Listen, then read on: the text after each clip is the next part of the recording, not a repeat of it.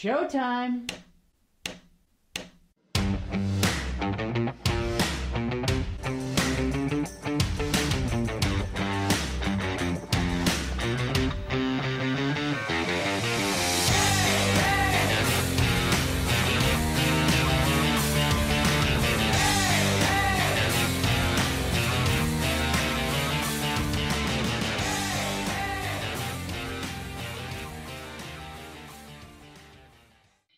Everyone. Welcome to the Rosie and Bill Show.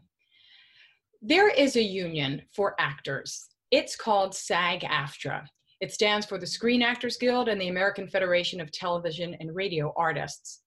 And in that union, there's about 160,000 members. Out of that 160,000, there's about 15% which they consider to be working actors. Tonight, we have with us one of the elite.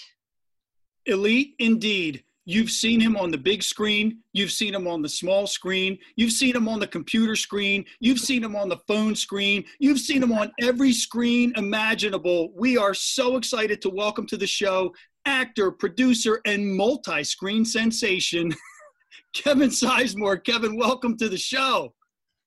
Hey, hey, hey, hey. Thank you so much, Rosie. Thanks, Bill, for having me. This is really cool, and I'm so excited to be here. I feel like we should do an episode of All in the Family because your family is so talented. We're we're having everyone on the show. Uh, well, I'm I'm lucky to be a, a, the third wheel of that family. I'm I'm really really really lucky. well, I, I, think all wheels are, are spinning in motion and in unison, and, and it's great to see Kevin. And you know, speaking of being seen, based on my count, you are on about 15 uh, you come up about 15 times on amazon prime in terms of uh, movies there on that streaming network. And on netflix you appear in what has been one of the most successful movies in some time on netflix. It was in the top 10 most watched for a couple of weeks and it's been one of the best movies i've seen in a long time. Mine nine. Can you tell us a little bit about that movie and what that experience was like for you yeah, thank you. Uh, Mine Nine is nothing more than a claustrophobic thriller. Really, that's exactly what it is. There's nine coal miners who go two miles underground, and there's a really bad accident and a multitude of accidents that happen. And next thing you know, there's they're left with one hour of oxygen left, and how are they going to get out? What's going to take place? Who's going to come and save them? Is anyone going to come? Uh, so you learn about who they are as individuals, and first and foremost, you learn how dangerous this job being a coal miner is for the guys and gals that do this all over the country. Well, we see the um, poster behind you. Oh. It looks like an, an autograph poster. Kevin, what? Yeah, I bought it on Amazon. Man, what was your experience like filming that? Oh, it's one of the most uh, gratifying experiences and hardest that I've ever done. Uh, the director and writer's name is Eddie Mensore, and he's also from West Virginia. And when the role came my way, I was offered a different character at first. And even though I liked that other character, Daniel spoke to me just so much more. And um, I I decided to audition, even though the, the first role was offered to me. I, I graciously declined that role, but I said I'm willing to audition for Daniel. And um, luckily for me, uh, it worked out. But at the same time, when I was auditioning, I told him, I said, you have to cast me, even if I'm no good. And he said, why? I said, because I'm from West Virginia. You don't have any West Virginia actors in a movie about West Virginia coal miners. So I kind of, you know, strong armed in there. But it was wonderful. Uh, we had a great cast. I tell you, when you work with conditions like a mine with less than 45 inches of height and you're crawling and bent over on your back and – it's it's it's narrow. It's it's dirty. It's it's um it's hard but then you realize we're just actors. You know these men and women they do this for a living for 14 16 hours a day. And we're down there i don't know two three hours at a time. Then we come out and then we go back then we come out and we go home and start it all over the next day and we're done in a few weeks. They're there for years. So it's it's just a different mindset when you really are doing it how far down were you? In how far down was the set? Well, here, well, here's what's weird. Um, you've seen the movie, so you tell me what was real and what wasn't real. I never went into the mines from what we shot. Wow. So that's how great you know the set design was. Tim Barrett was our set designer, along with Eddie, and they it's made out of styrofoam. Hmm. You didn't even know that. No. So, and I never really told anyone that because it's so good. Now, what they did do is they went into the mines and they shot plates where they were videoing. You know, Matt, Matthew Boyd took the camera down with Eddie, and they were videoing. So what you're seeing in the mines is real. You see the, you see the real miners there. You see everything that's real, and a lot of those miners that we videoed were the guys at the end of the movie. So what would happen is we would shoot a miner from the back. So whatever they're doing with their back to the camera, and then they would put uh, Anite Vaccaro did all the the effects. So she would put us on a green screen, and we would actually match looking at a computer monitor, and we would match exactly what those positions are, what these guys are doing from the back, right? And they would say action, and they would be like boom, boom, boom, and we would walk and we would turn into the camera and finish our scenes, and then we would carry out the rest of the scene. So I think she did 600 and some odd effects. I mean, it's she, she's a superstar. I mean, she she's a superstar. Um, but I think it's Mine Nine movie. You can go on and look at the behind the scenes making of, and it's really fascinating. Well, Kevin, one thing that I just want to refer back to real quick, and I believe we actually have the trailer to look at. I'm, I'm really excited to, to share that with our audience. But you mentioned the word in the beginning when you, you talked about claustrophobic. And I, I didn't realize I was claustrophobic till I had my first MRI. And there were shots in this film where I felt like I was looking, I, I, was almost in an MRI tube. That's how closed in I felt while watching it on my flat screen television. It was absolutely amazing. Well, we're on that man trip and we're driving in, I know the shot you're talking about just by your description. It's it's in the very beginning of the movie after we've mm-hmm. already taken our votes. You know, when when Zeke comes up, played by Terry Serpico, he comes up and myself and Drew Starkey and Clint James and Mark Ashworth, we're all sitting there talking about are we going to go to work or not? And my character says, you know, I'm more valuable underground dead than I am up above the ground alive if I don't work. So yeah, we got to go to work. I got to protect and save my family. Right after that, we cut to us um, at a party, and then we go into the uh, underground. And we literally, if I were to lay back, because we were all leaning back on that shot, I couldn't even do this. That's how low it was. So what you're seeing when the camera's kicking up, mm-hmm. I mean, we're talking eh, maybe that much. It was, it was, it was interesting. It was real. I mean, it, it looked real. Uh, well, I'm glad it paid off because, you know, when you're shooting a movie that is a lower budget film, and you're we shot that movie in 15 days. Um, now they it took them sweat equity years to put together that set but the actual filming was maybe two weeks and we were in and out. Um, but but i just knew something was special about it. And the most important thing for me was i didn't want to go back into my hometown of west virginia my home state of west virginia after someone knows i did a coal mining movie and it not be good. Hmm. now again it is a movie so there are certain liberties that uh, that you have to take to make it a film. You might not have the flood and the explosion and this and that all at the same time. But um, when, when you screen your movie for the first time, like we did in my hometown of Princeton, West Virginia, with almost 850 people in the audience, and 150 of them are coal miners, and they stand up and give you a standing ovation, and oh, they wow. are waiting for you when you come out, and they're crying and they're saying, "You have no clue how real this was," you know I still work at the mines and I work there because my daddy worked there and my granddaddy worked there and you know I I lost my I lost my finger or uh, you know I messed my leg up or whatever. They are heroes. I mean they are literally when you go home every single day and you turn on your power switch guys it's because of our coal miners, right? Yeah. So when we look at those things and we start really breaking down you know, we have so many heroes right now on the front lines protecting our country, you know, our nurses, our, our doctors, our people driving food across country in the semi trucks, our law enforcement. Our coal miners are, are, they've always been heroes to me, especially where I'm from in West Virginia. Well, to this day, somewhere between 40 and 50% of our energy comes from the work that those guys and gals are doing. Yep. So you're and, right. And, and, they do not get enough credit. Um, just uh, just last night we did a live feed with the um, um, United Steelworkers of America. They contacted me and wanted wanted the entire cast to come on board, and the the ending of it, you know, the ladies Janet, she's crying because not not what we did. It's just that she is so passionate about her job, and she's a part of a mining family.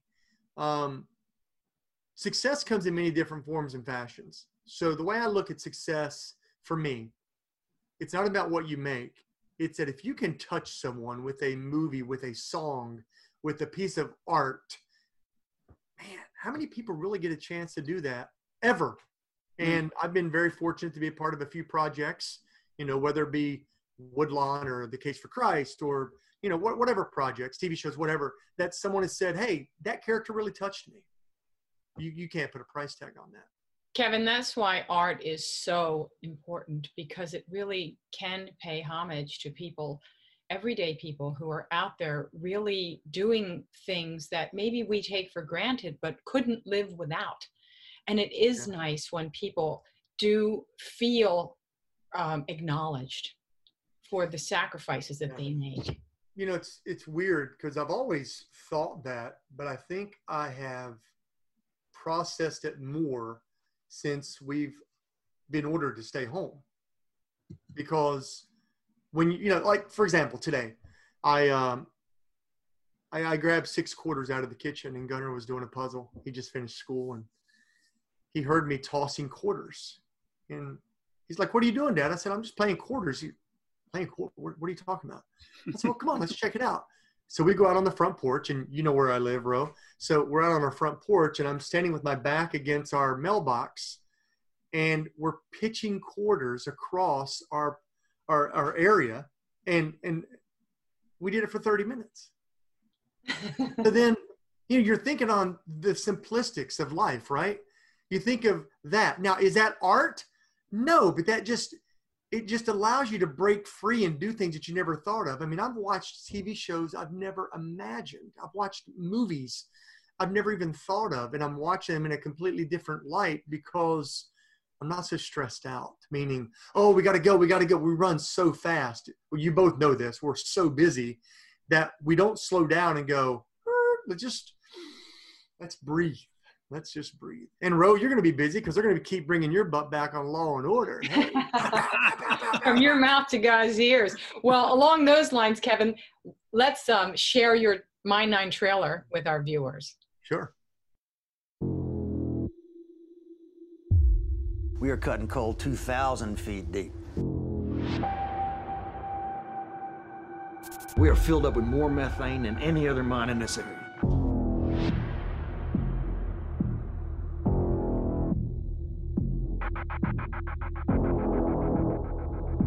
Paycheck's more important than getting shut down. Paycheck ain't gonna mean you die two miles in, kid.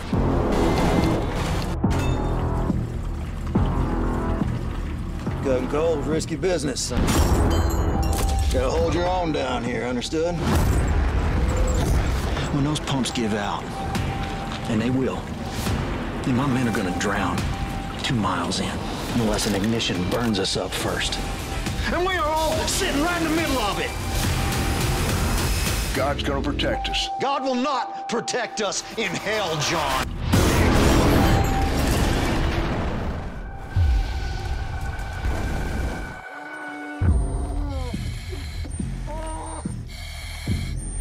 Just keep breathing. Just breathe what you got.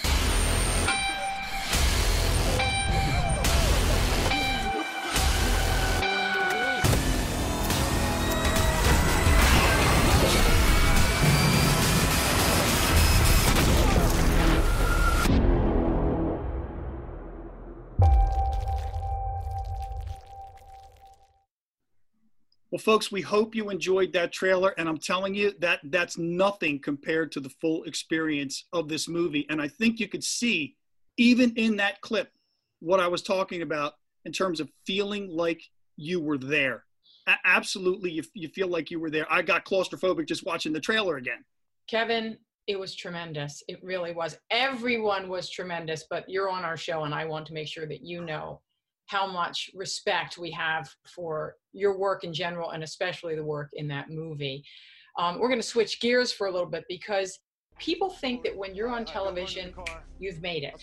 You're you're good to go. You don't have to worry anymore. And obviously, we know that's not the case. That it takes a lot of work and a lot of luck to get to the point where you don't have to worry about when the next job is coming. So, on those lines, what we have to do sometimes is find ways to create our own work. Can you speak to us about the kinds of producing that you have done, um, not only to help yourself, but to get other people's projects off the ground? Yeah, sure. Um, well, most most recently, since we're under this pandemic, I I was trying to think of ways to be creative, and it wasn't necessarily about doing anything other than just how can I be creative.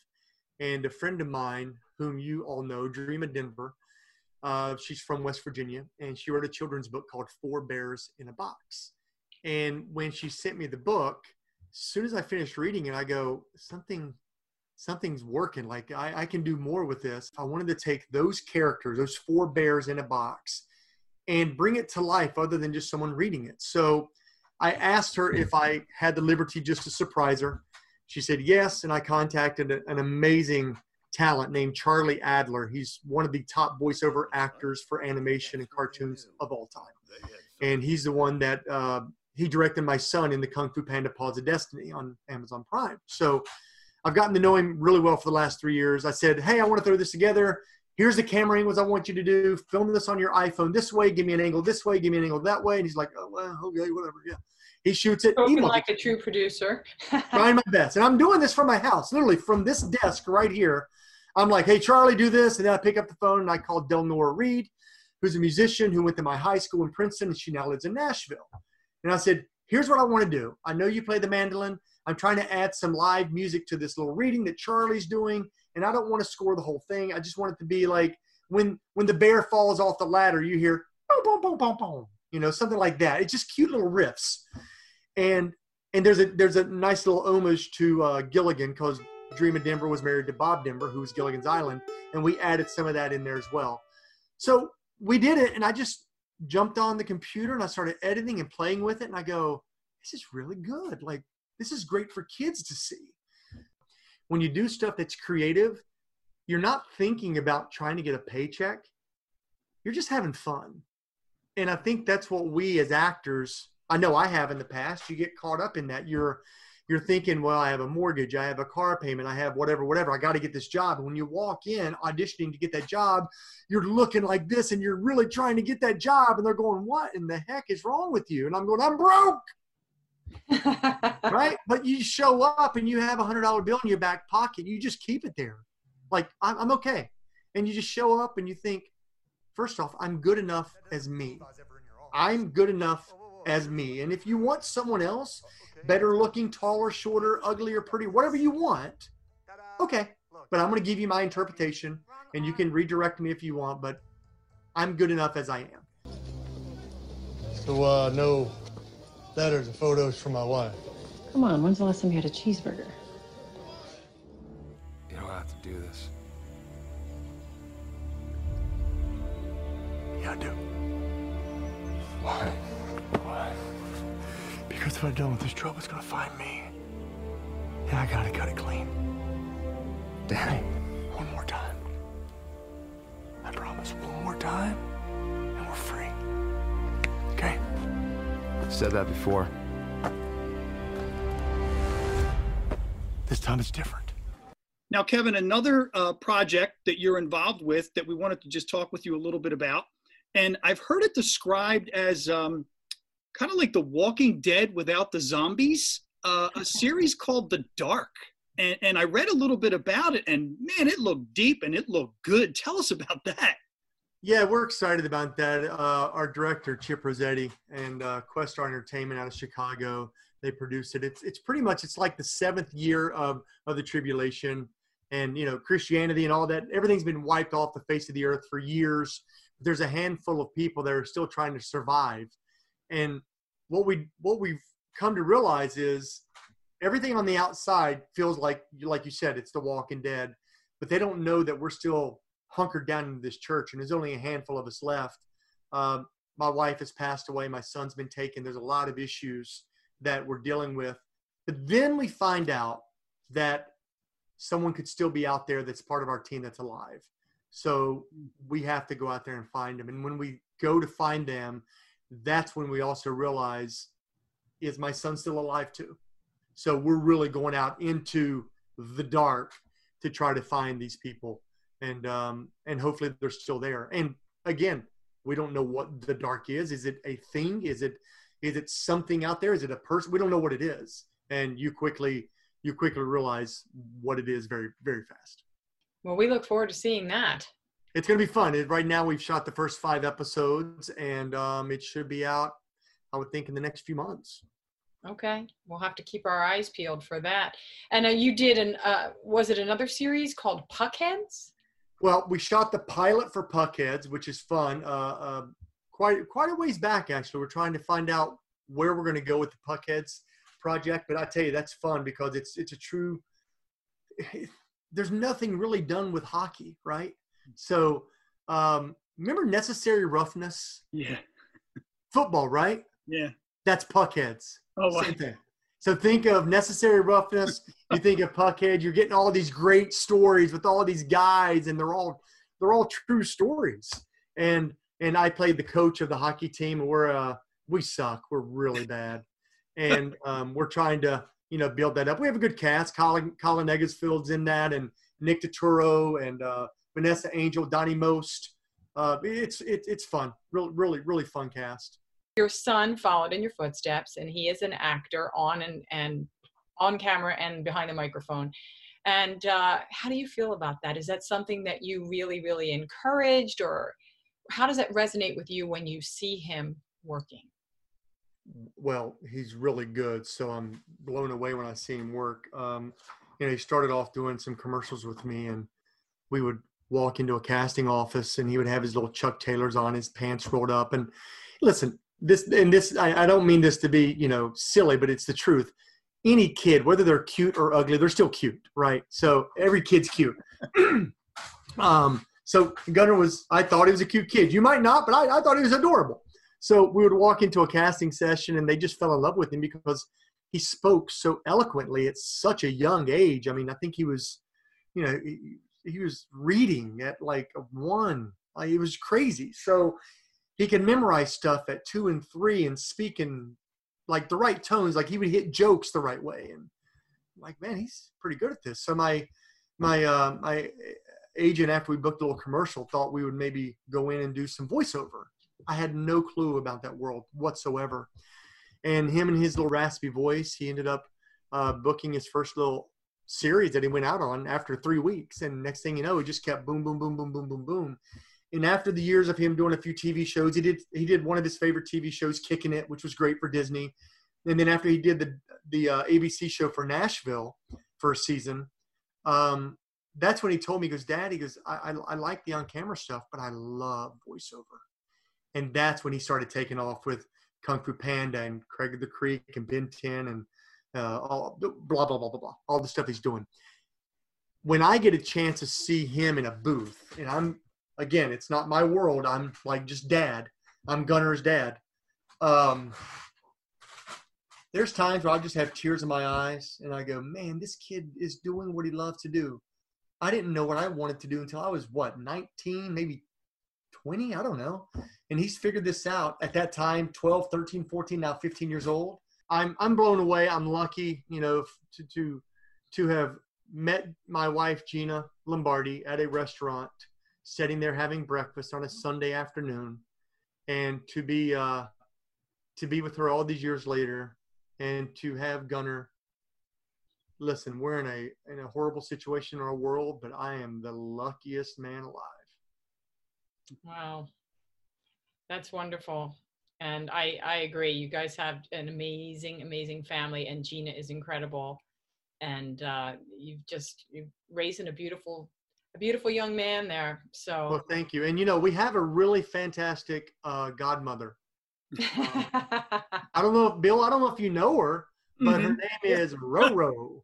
That's right. Gunner Gunner's like uh, Her name's Aunt Roro. Of course, I think he's grown out of that a little bit now. Yeah, he Oh, has. Rowan Bill show.